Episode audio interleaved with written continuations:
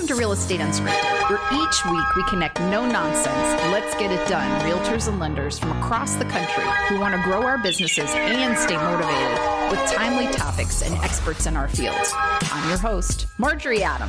Let's get started. Welcome to Real Estate Unscripted. I am beyond excited to have the Yoda of real estate for me. Jonathan Kauffmann, say hi, Jonathan. Hello. Thank you for having me. You are I'm very welcome. here. Thank you for fitting me into your very busy schedule. Always. Okay, so Jonathan, so long history with Jonathan. He is the founder of Nest Realty. He is not a big title guy, no ego in this man whatsoever. So, like, I had to have him tell me again to call him founder, but longtime realtor friend. I've known Jonathan for, I don't know, at least 20 some years. He's got a great story, but a great vision. So, I think if any of you need more clarity and keeping yourself on track and vision, Jonathan knows his stuff. So, let's get into it. So, Jonathan is in Charlottesville, Virginia, which is where I am. And let's talk about what got you into real estate. Sure. So I graduated from University of Virginia and fell into a sales and marketing position in a startup company and did sales marketing operations for a couple years and was traveling four or five days a week newly married and just realized this was probably not something for my lifestyle I wanted to sustain. So I stopped traveling and started flipping properties in Charlottesville and did that for a couple months. And the funny story is one of our existing realtors was my realtor at the time and was at a party and was talking to him about a new kind of dive property that just came in the market. And I said, Can you show it to me tomorrow? And he very nicely said, Go get your bleeping license. That's very Bob too. So Yeah. we all love Bob. Bob is one of the best things about Bob, and we'll definitely interview him one time. Is he's super blunt, super Honest. honest, Yep. just really clear, says what he thinks. There is no like, I wonder what he really thinks. So yeah, so that was motivation for me. I got my license with the expectation that it would be to help me get into properties quicker. The market was hot back in the early 2000s and eventually morphed into selling real estate and sold real estate probably within three or four months getting my license. I was almost full time into real estate. So I kind of backed into it, but it was a great opportunity and glad that it happened. And you were on a new construction sales team, right? So that was kind of your start within a company. You know, within a couple months, I was on a new construction sales team. And so I was doing general real estate in and around Charlottesville and Albemarle County, and was also spending about half my time in a new construction sales team that had a big developer and six or seven builders in a new big community. And so I was able to dip my toes into the resale world and the listing side world from resales and buyer side for resales, but also working with the developer and builders on new construction pre-sales and specs and things like that. How long were you on there until you thought, hmm, You know, it was probably about three, four years that I kind of did that. And then, you know, late 2007, early 2008, started getting my feet under me more, understanding more about the business. The real estate world was changing, right? To use a cliche, and we're dating ourselves here, but listings were coming online and clients were finding out about properties maybe sometimes before we did. There was no more MLS books. Oh, like don't that. you miss the book? oh, sorry, you can't have the book, but I'm going to give it to you. Yeah. But don't tell anyone. But bring the book back tomorrow. So Yeah. yeah. right. So things were becoming more transparent and, and the world was starting to change. And and so I saw things changing and was working with a great brokerage at the time, but just said that there's gotta be a better way with this brokerage agent relationship. It was not existing. And actually I will tell you a story that I'm not sure if I told you before. I actually put together what I call joked and called my Jerry Maguire manifesto which was the Nest business plan. And I put it together and I went to Kinko's and I got it bound and there was a clear cover on it and it was amazing. And I gave it to some leadership at the firm I was with and it was crickets. Oh. I Oh, heard nothing back. And this was like a 30 page document. The world is changing and the internet and design and customer experience were becoming more important. And so it's fine. Like it didn't resonate with them. And so that was a little bit of a, more of an impetus, like kicking the tail of like, if you believe in this, and I did, you got to go do it yourself. yes. I mean, again, not to look backwards, but a lot of them must have been like, dang, I should have listened. But I think it's the vision, right? You had a very clear vision. Their vision was different. I also think this was back in the time, and times have changed also real estate, not only with technology, but it used to be big box firm, right? Three, four, five hundred agents. Everyone got the same split. And obviously things were evolving very much. And that company really wasn't ready to evolve. And it, it, Sure. they suffered because of it ultimately because yeah. times change faster than they do. But if we think about it, this worked for us, and I'm unwilling or unable to say, hey, the world is changing more quickly than I am. So I really think is inevitable. Right. They weren't ready to adapt. Sometimes I think this is one of the things that's made us successful at Nest, and that actually makes you and your team successful is you don't get your feet stuck in the mud. Like you, you got to be nimble. You yeah. can't be a squirrel and always be going after the new thing, but you've got to be nimble and kind of paying attention to the landscape out there and making some changes and shifting along the way. And change is hard, especially Ooh. the bigger you are, the harder it is to change, especially when it's not baked into your culture. And we've tried our best over the years to kind of bake change into the culture. And it's hard to let now over 500 realtors know that something is changing, but it's people aren't surprised by it. It's not out of the blue. Yeah. Right? But you've got to find, kind of find that balance between too much change and enough change to keep you on the bleeding edge but you can't get stuck in what worked five years ago because I think that's the problem. Things work really well year to year, and then all of a sudden one year it just didn't, and it's really because you didn't see three years backwards. Right. It was already changing. Yeah. So that is the hardest. As we're really good at a niche, or we're really good at something, and we're not paying attention to that technology that changed, or that the market as a whole, the demographic changed, totally. or whatever it may be. Right. Bill Gates has a great quote that success is a lousy teacher. Yes, say that's a good one. I'm successful, so I'm just going to keep doing what we're doing. Yeah you've got to reanalyze on a regular basis. Yeah. To make sure that you're staying ahead of the curve. That's a good one. So, you have a background in marketing and design. You saw an opportunity. You knew you wanted to start a company, right?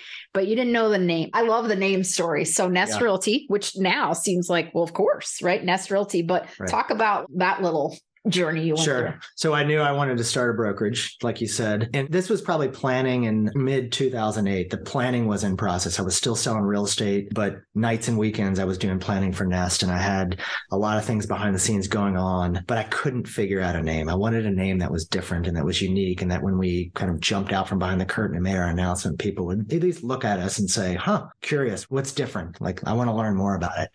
And so I didn't want to be Kauffmann, my last name. I wanted something that was different. So, you know, I was struggling with this for a couple months because you think like, oh, the name is be so important. And it is important. And so one night, my oldest son and only child at the time was a couple of years old, and I was reading him a book, and it was a, some sort of animal kids book, and the word nest just kept coming up over and over and over again. And I put the book down and put him to sleep and came in and kind of went in with a light bulb moment to my wife is like, I got it, Nest Realty. And she said, I like it. And so I said, I'm going to test it out with a couple people tomorrow.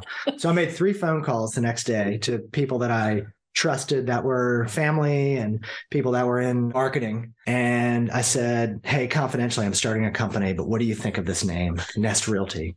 And all three of them had the same immediate response of i hate it. And to me that was the reaction. I needed a bold reaction and that was what i wanted. So i said we're doing this. Most people three people say hate it. You're like oh you're right. It's terrible. Yeah. You were like oh good. Yeah. That's fine. I still right. love it. So you stayed true to your vision. yeah, sometimes like i think that if something doesn't create an emotion even if it doesn't create a good or a bad emotion it's like blah and average. Right you don't want to start an, a restaurant that's average and somebody comes in and is like oh yeah I'll give this a three and a half stars. Like keep at it. Yeah. Right. You want something that you know, maybe it doesn't appeal to everybody, but it, appeals to the right people. I don't think does anything uh, though appeal no, to everyone because you think like even Disney World, which in theory is like right. the happiest place on earth. Right. So I like it. My husband's like, nah. So right. there are people that that is hell on earth. Right. So I don't care whether it's a vegetable, but you know, chocolate. yeah, we're healthy eating. It's all good. Love the vegetables, but no one is ever going to love something. So isn't it like trying to appeal to everyone means you appeal to no one? To so, but I love that you stuck with it when everyone was like, well yeah, and you said, great, that's nest. It is. Yeah. So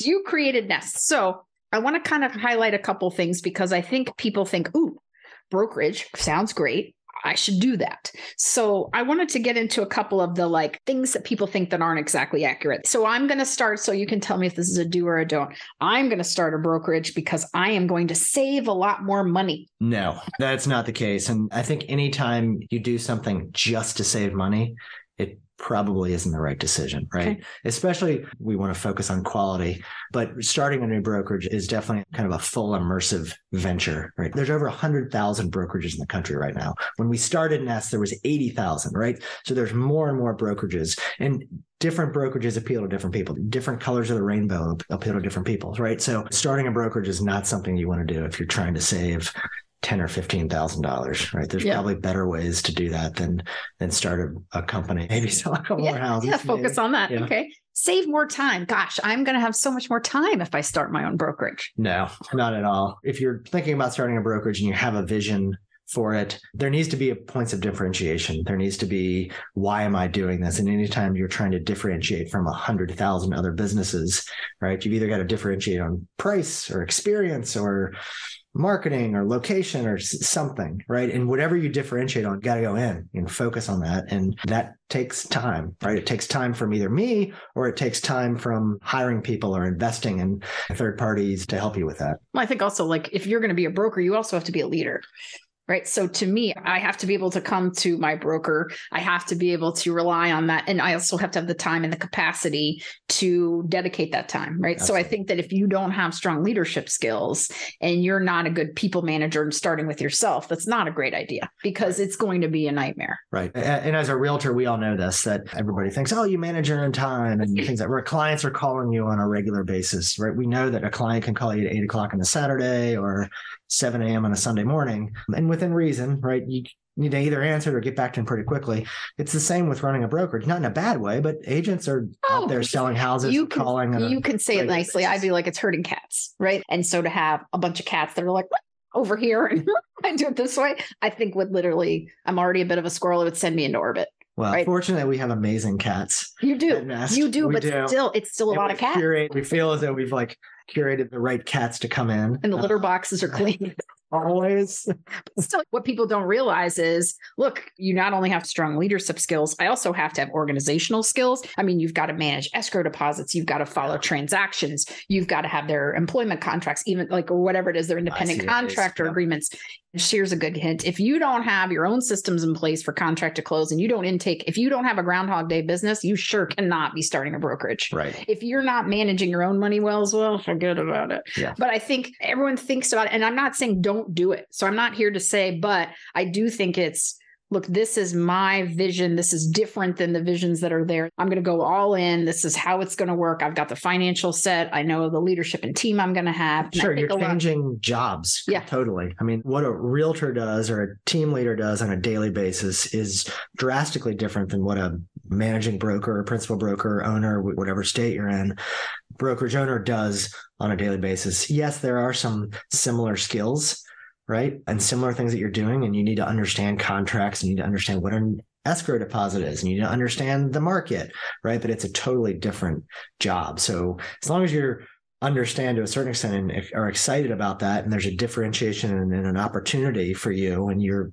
totally passionate about changing jobs then great go for it because i think there is opportunity even if there being all those brokerages in the country there still is opportunity out there for differentiation and uniqueness I think really, if someone says, because I'll make more money, I think systematizing your business for your production, sales is the way you make more money. So ultimately, the more you sell, and again, I don't mean you got to sell 100 million units. That's never been my goal. But if you sell 10 and you say, I'd like to save more money, then sell 15 Yeah. and then don't spend it. Right. So I think there are other ways that people think my quick bounce to income is to hold a brokerage, and that would not be my message to you. So I mean, Nest has grown quite a bit. You have a lot of agents under you. So I think it's something that some people think about. And I think if it's a big picture vision, then really having also people that you can talk to and get advice from, the do's and don'ts are important. Right. So I think that's one thing with talking to you because you have taken like you flipping houses to being an agent to this pretty big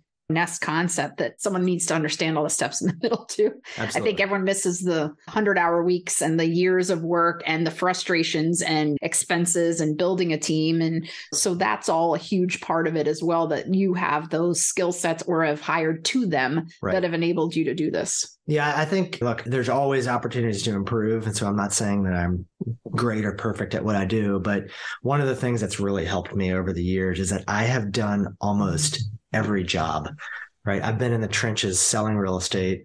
I've processed commission checks and escrow deposits. I have been the director of marketing. I've been head of accounting, not great at that. You know, I've done copywriting. You know, I've done all these things And so I understand to a certain extent. And now as we've grown, I've been able to hire people who can specialize in Yes. that, and that are much better at me than that. So yes, in the early days, I do remember being in the office on a Friday night at 10 o'clock, cleaning the bathrooms and mopping the floors, and then cleaning up from that and going and handwriting commission checks.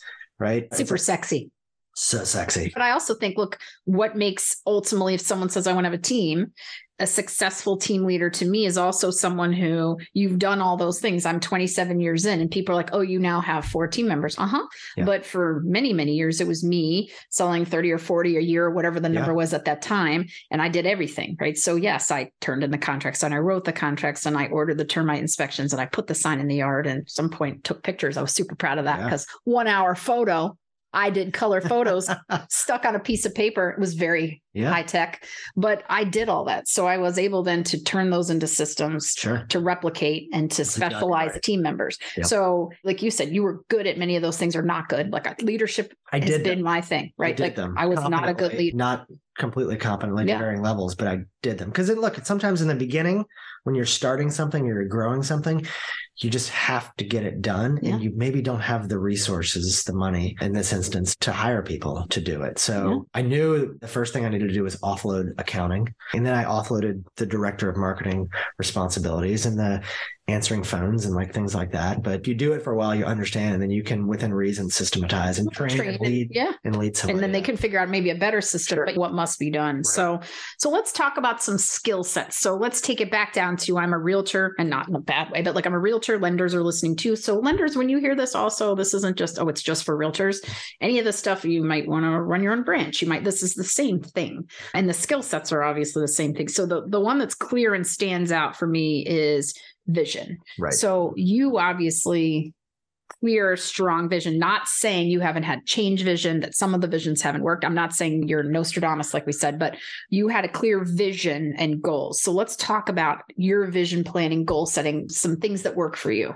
Yeah. So I think goal setting and planning and vision is probably different for everybody. For me, I'm self motivated, right? And so the vision from my standpoint, and I hold myself accountable and I put a lot of pressure on myself. So setting the vision for the future, it wasn't a good idea for me. And I would argue that it probably isn't for most people to set a at the very beginning a five or a 10 year plan. And there's a couple reasons for that. One is because if you set a 10 year plan of I'm one realtor right now, or I'm five realtors right now, and I want to grow to 500 or a thousand, you feel like you're never making any progress, right? You add one or two agents and it's like you're not making any progress. So I think I use this term goal laddering. It's like you just kind of set steps and kind of slowly build. And it's okay to have a general vision for the future, but setting these achievable goals and whether they're monthly or quarterly or yearly or maybe even a little further than that is okay and great to do that. Because a you feel a sense of accomplishment and b you need to stay nimble. Because if, if you set a goal at the beginning of i want to get to 500 agents and you just say i'm going right? And i don't like to just set numbers just because and we can talk about that too. Setting those goals is things change along the way right? You realize and one of the goals that we set at the beginning and, and it was a small achievable goal, but it was still a big goal for us. As we said, we want to get to 10 amazing agents in Charlottesville and become the most trusted brand mm. in Charlottesville. And we wanted that. And we realized when we got to that, that that was not a sustainable business model, like from a brokerage. It's like 10 agents in a relatively small town USA is not something that's going to feed us from a financial standpoint and allow us to give our agents and provide our agents the value that we wanted to give. There just is not enough revenue, right? You can only charge but so much. Yeah. And you can only create so much revenue. And there's only so much revenue to give back to the agents. So we wanted to give all these things back, technology and marketing And you do. amazing websites and support and things like that. And it just wasn't sustainable. So it was great to kind of set that goal and reach it. But then we needed to kind of think differently about what's the next step and what kind of what do we need to do to one of the visions really was to provide amazing service and support to agents like i said through design and marketing and experience support and all the things. And so part of it was like we want to provide all this. What do we need to do to get to that level that we've got the resources to provide those? And then things kind of like in a good way slowly snowballed from there from a growth perspective. So, being a realtor that has a team and provides a lot of the things that you do, I mean, I'm just being super honest. At first, I was like, hey, stop it, right? Because all of these things that differentiated us, you offer to your realtors, like marketing plans and birthday programs and anniversary. I mean, the things that Nest provides is pretty amazing as a brokerage, quite frankly, for the fees we pay as well. So I think that your vision has definitely been amazing in what you provide. That you can take a realtor who's six months in and a one person team, let's yeah. call it, and then someone with a 10 person team. And, and that person, that's one person who maybe new, has the capacity to do what they could never do on their own because there's no way they could implement it all. Yeah. So I think there's got to be value, right? I think this came from me being in the trenches and yeah. realizing, and look, not to knock anybody, but at, at, the very beginning, I created my own listing presentation. It was terrible. I created my own brochures, right? From the ground up. Me too. Terrible, right? All these type of things that I did that I felt as though this could be a, a value that the brokerage could bring. And give opportunities to personalize, right? Because you got an agent has got to be unique, no matter how many other agents are in the brokerage. If every agent in the brokerage is running around with the exact same pieces, right? At a certain point in time, it cannibalizes or they dilutes themselves. So there's got to be personalization in there. But this is the whole thing. We look at the brokerage agent relationship as a partnership, right? We want to provide real value, and value is a big word for us. Real value. We want to provide a trusted brand, real value that helps an agent grow their business. And in return, they can help us build that trust on a local level. That's the value yeah. the agent brings back to us is like providing great experience. And when somebody hears Nest Realty, there's a smile right? And somebody's like, oh, it's a great brokerage and you've got great agents there. That's what makes me smile and what gets me really excited. Yeah. Lenders, listen in This is you too, because we got Yoda here. So tell me about your algorithm for repeat and referral business. Yeah. So it comes into three parts, like these three C's. One is, and the baseline, you've got to be competent. You've yes. got to know what you're doing. You've got to know the contract and the forms in the market, and you've got to help somebody through a buy side or a list side and do a great job for them. So that's like the first C is competent. The second C is after the transaction, you've got to communicate with them on a regular basis. And there could be a million ways to do that. You could communicate with them through social media. You could call, you could do direct mail, right? A lot of things.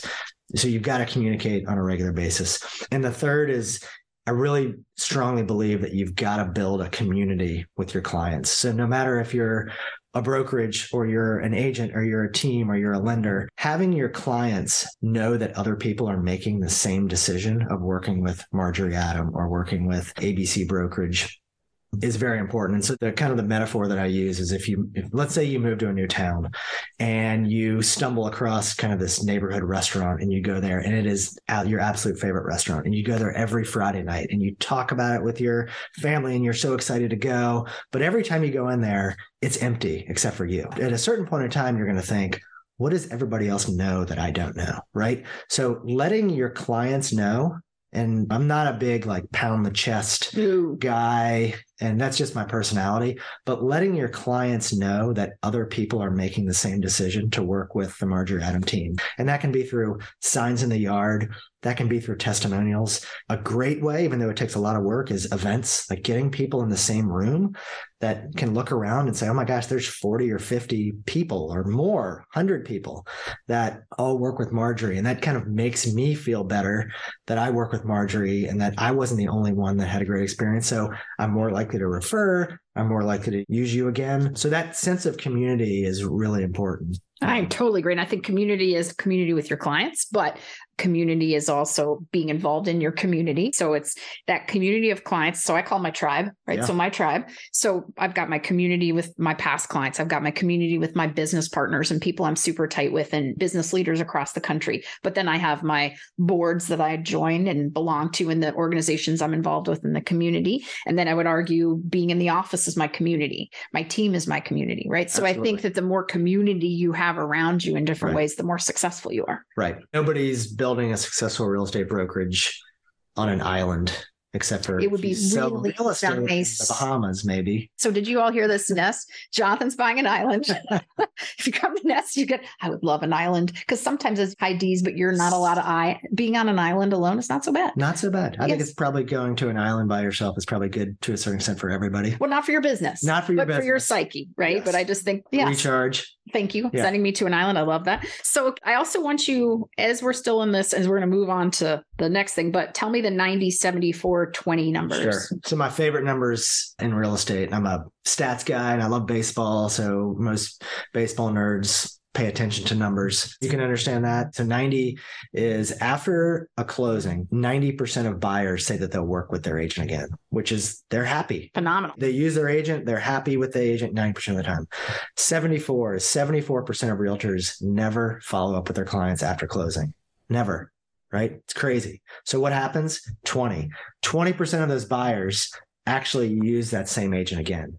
And so the big key going back to the second C that I talked about is communicate, right? Communicate and also the community aspect of it is you've got to communicate with your clients. And if you don't communicate with your clients, you're going to get that, whatever you want to call it, breakage from a extremely happy client all the way down to gosh, I've got a 20% repeat and referral business rate, which is not good. No. And look, I'll say this too. This one other point is like when I got into the business 20 years ago, the average homeowner moved every five to seven years. It was Correct. just kind of the way the world works. And I don't know if this is going to hold true. And I've seen different numbers, but in 2023, they say the average buyer is going to move somewhere in the every 13 to 17 years.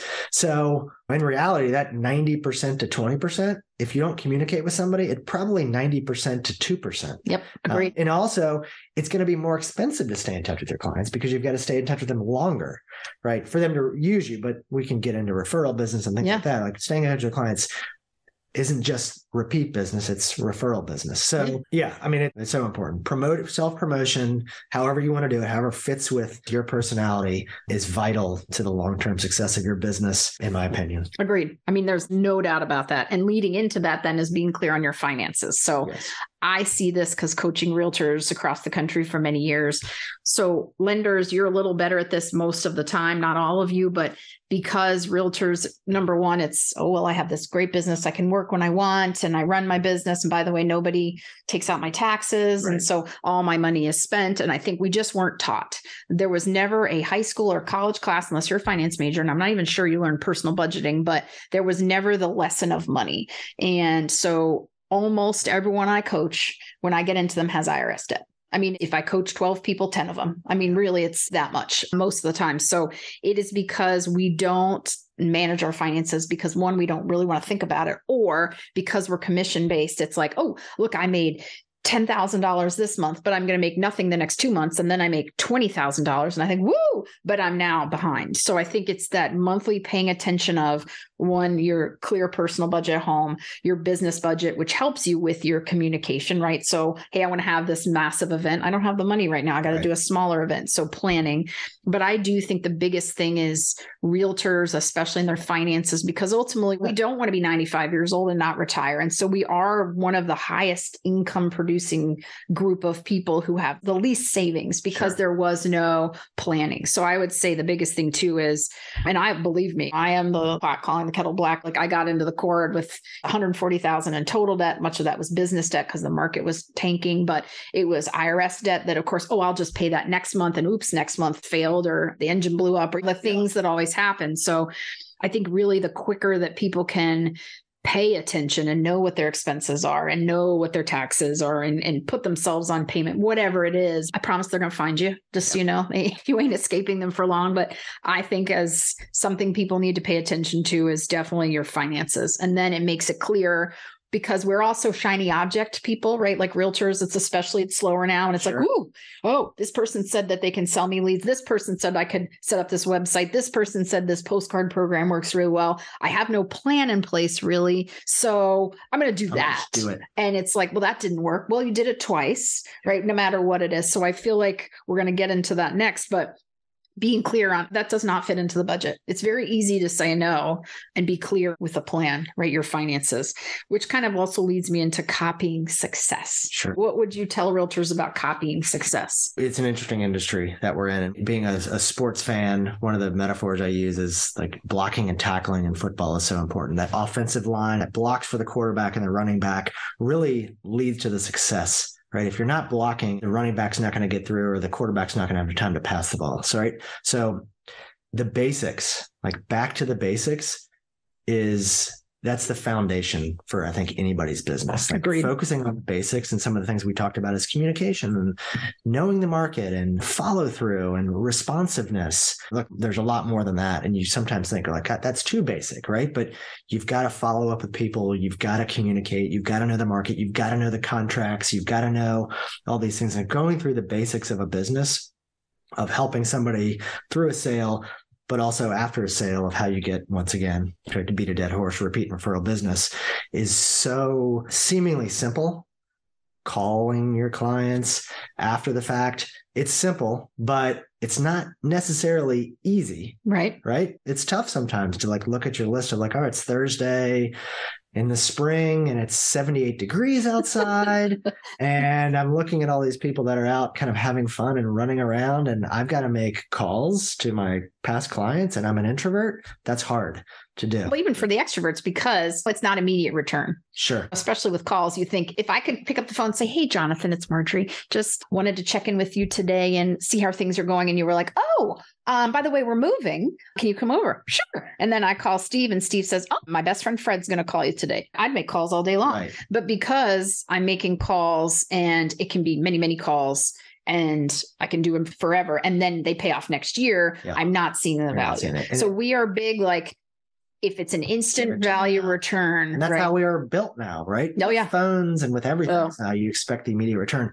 And look, whoever coined the term farming for real estate right? That's a genius term. It That's is. because this is what it is. You're just laying the seeds for the future, and you don't stick a seed in the ground and expect a corn stalk to pop up the next day. Well, I do, but it just doesn't work. It just doesn't work that way. And if anybody could invent that, then they would. You know, be retired in a couple years. Yes. But you're right. Well, again, consistency. So back to the basics execute on the basics, have a plan for the basics consistently. Yeah. Because the problem too is I did birthday cards for a month, nothing happened. Nothing. Oh, good. Well, your birthday card is to spend a relationship more than generate referral, actually. So you're going to send birthday cards for years and they're going to say, wow. It's like they actually every year send me a birthday card. That's not a magic pill. So I think that we keep thinking the basics can work. It's got to be the new sexy website. It's got to be this yeah. shiny object. Right. My new TikTok. Yes. Nothing that's wrong with that. But I don't know the numbers off the top of my head, all the numbers, but I do know one number is the average American adult receives seven personal pieces through the mail every year. Seven. Yeah. How many texts or emails do you get in a day? Hundreds. Hundreds, right? So you talk about like being able to stand out from the crowd and differentiate. Like I go back to the birthday cards. What an opportunity, right? Yeah. Even if you just write a seven sentence note and sign your name, and send it to them, right? And you're all of a sudden getting 30 seconds. They're opening the card, they're reading it. And if they take it and throw away, that's okay. That is an amazing investment. I agree. To do to get 30 seconds of just kind of like direct time with your client because they will remember that. If something only happens to you seven times in a year, yeah, pretty good chance you're going to remember it. Who sends you a birthday card? First of all, probably almost no one anymore. If you're fortunate enough and sadly don't have your grandparents, you can almost count on that. Yeah. And if you have your parents if again fortunate enough to have your parents you may or probably get a card from them yeah. and then maybe an aunt and uncle but think about it like best friends. So now what it is is Facebook, and Facebook, people are like 180 people said, "Hey, on Facebook, great," but three people sent you a card. Yeah. So I think it's just whether it's an anniversary, a home anniversary, a birthday, or uh, congratulations on the birth of your child, or you got a promotion. I just think it's I took the time to do it. And look, let's talk about how sustainable it is. I have totes of them. So we're moving offices, and I'm a keeper of especially things like that, and they're making me get rid of cards, and it's hard for me. And this is cards from 15 15 years ago from frankly some people that I may not even Yeah. totally remember, but that was important to me. So I'm not saying all your clients are going to keep 15 years of your cards, but I'm saying there is a value to that. And by the way, don't stick a business card in. I will Right. say just because then you just turned your I'm thinking of you to here I am again as a realtor. How but I make money? yeah, exactly. I'd like to make money off your birthday. So don't do that. But I'm just saying the basics, executing consistently is that simple. So a great friend of mine, Robin uh, Lasser, who is an executive vice president of Summit, I just interviewed her. She's fantastic. She's like, what would your business look like if you just called five people a day Yeah. purposefully?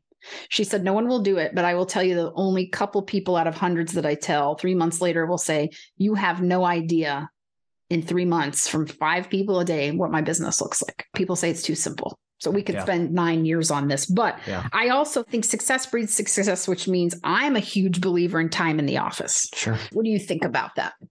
Well, look, we're almost three years now where we've been thrown this COVID curveball. And in mid March of 2020, everybody just reverted back to their houses. And for me, I went into my basement for three months and worked out of my basement for three months. And we went through the world of Zoom calls and things like that. And look, I know that most people probably agree with us and they've heard the Zoom fatigue and all those cliches that we've heard, but there's no substitute for that water cooler talk or rubbing shoulders in the hallway, even with your fellow realtors. For me, it's a lot of it is seeing agents, and I'm not selling anymore. So I'm not in the trenches and I'm not in the open houses and I'm not showing clients. So having conversations with you and with other agents of like these firsthand stories. So I can kind of soak those in through osmosis. And I get those from all over the country from our agents and can start to kind of form ideas and opinions and philosophies on things. But for an agent in a marketplace to get the feel of, hey, even if last week you showed 20 houses to six different clients, if you have conversations with 10 other agents around the water cooler or rubbing shoulders or passing in the hallway and getting their pulse of what's happening in the market, you get that broader perspective Agreed. of what's happening. It's because we all know that as realtors, no matter how successful we are, we've gone a week or a month or a quarter and we're just slow as can be. Right. And so it's very easy to say, I am so slow. And so the market is dead. Not the case because it's one example. Oh no, I can tell you I can come in and five people come in and how's your business? What are you seeing in terms of showings? Oh, I wrote five contracts last week Yeah. and I'm like, what? Yeah. Or vice versa, everyone's dead. And so again, don't fall into that trap either because we all, no matter how consistent I am, there is cycles. Like last year, a lot of people decided not to move because they couldn't buy. So even though they would have, so there's going to be changes, there's going to be market fluctuations within your own business as well as the economy. But it's also, hey, how many offers did you get? I've got this Sure. listing at 500. You have a bunch of listings. My showings are way down. So are mine. What are you doing? Oh, you trying this, or this is what you're counseling your clients on. That's really good to know because it's a broader perspective. So to me, it's also, hey, let me ask you a question about this, or I know you've done this and does this work for you? But even just how are you and what's happening and just community, right? Yeah. So to me, like I'll always have an office. Our team members all have offices. Again, I'm not downing the people that don't, but I think if you don't have an office, if you don't at least stop in the office or go try to work from a conference room in the office or look if there's five or six of us that are in text groups that are always checking in are you seeing this? that maybe you have coffee with some people from the office. I just think that community of fellow people doing what you do and not as much commiseration. Like i'm not looking for six people to say the world sucks and the market sucks because i'm not going to be there very long. But if i'm struggling with this how can i help you with it? Or what are you telling your clients? What are you seeing in this? What did you put in that offer that you won over the five other offers I would also piggyback off that and say the value of a story, of a real story, an example in the marketplace, you can't put a value on it. And even if it's not your story, right? So if you're at the copy machine and you talk to another agent in our office and they say, let me tell you about what happened with this offer in Belmont, right? I got nine offers and blah, blah, blah. And they go and tell you, well, three days later, if you're showing a house in Belmont, you can say, let me tell you about the story about my colleague picking up all that information is just building and we could have a whole episode on trust but like Yes. that's what you want to do is like build the trust and being able to have those conversations with clients and going into a house. And one of the questions i always if somebody likes a house and they'll ask you how do you think this is priced? What do you think the value how many offers do you think there's going to be on it? Do you think this is a good house? And even if you weren't part of that other deal that had seven offers last week you can say well let me tell you about the house uh, six Yes. houses down the street. And so those are the type of things, like I said, it's just so invaluable to be able to have those stories because it just builds your knowledge base and it builds your ability to communicate with people. And you talk about also like calling people and calling your clients and being able to have a conversation. The other thing is if you know that house got six offers and you had another client who bought a month ago, you can call them up and say, Hey, how's it going? How's your house? FYI, 123 Main Street. Did you hear about it? It got six offers. You're also building trust that way. I kind of hate this word, but that content that you have, but there are a million ways to use that content to build trust and to build your business. Well, even if okay, so let's say I'm I'm going to add open houses back in for 2023. So, Bob, doing open houses on Sundays. What are you seeing? What's your Right. traffic like? Are you picking up clients from that? What is it that the value to your sellers or you're feeling? Okay, that makes sense. I should add that back in. Or I've been doing these for three years. I don't really feel like they're working. Okay, these people aren't seeing the return, or this is their issue with it as well. Okay, I can make an informed decision, just not based on my emotion.